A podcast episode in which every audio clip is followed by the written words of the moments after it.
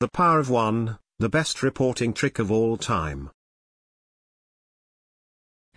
I had the honor of speaking at the Salesforce World Tour this year with the amazing Stefanie Bialas. She showed us the power of the power of one. This is her blog on really how powerful it is. Superpower Salesforce with the power of one. ER, you've managed to build some excellent reports monitoring the pipeline of your company or also enabling marketing to contact all your prospects in the DB and suddenly someone comes along and asks how many opportunities do we actually have in the pipeline? The record count seems way too high or that's awesome, now I can contact all our prospects.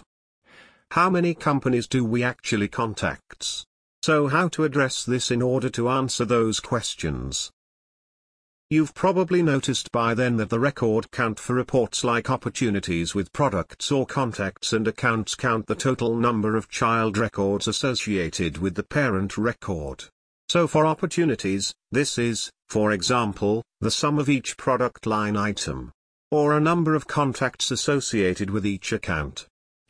How can you do this now to have a record count of the parent record, counting every record only once?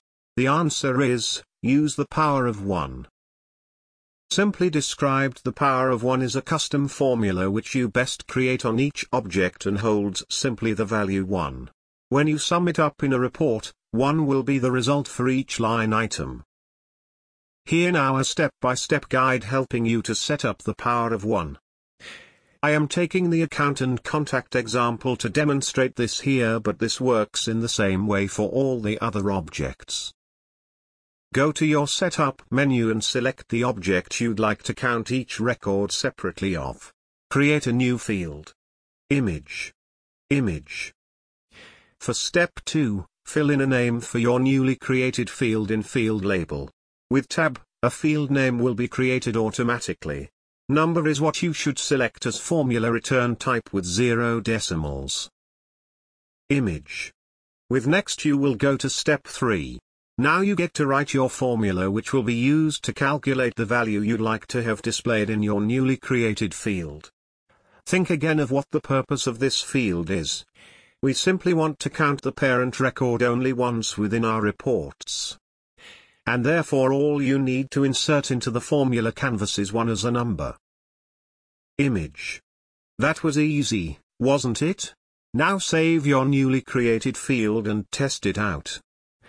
For the test go to your report tab and select for our example here contacts and accounts as a report type. As usual first select the records you want to look at, then group the account field. Now your report will look like this. Image.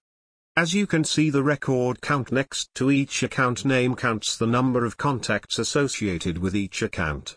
That's great to tell how many contacts we will have and can contact.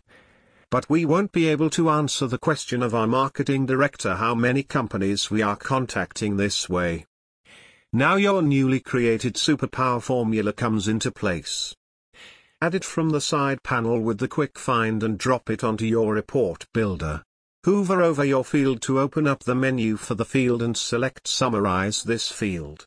You will get a window as shown below. Image. Check the checkbox Sum and click on Apply. Now save and run your report to see the magic. When you scroll to the very bottom of your page you will now see two numbers. One being the classic record count as we know it, in this case counting each contact held in the report. And a second one which is the sum of the power of one for each individual account record. This number is logically lower, or the same, than the total count of the child records and gives you the total of accounts in your report. ER Image Now share this with your manager and make yourself a well-deserved coffee. Image Stefanie Bialas at Steffi Marketing Operations Europe, NTT Europe Slides from the World Tour London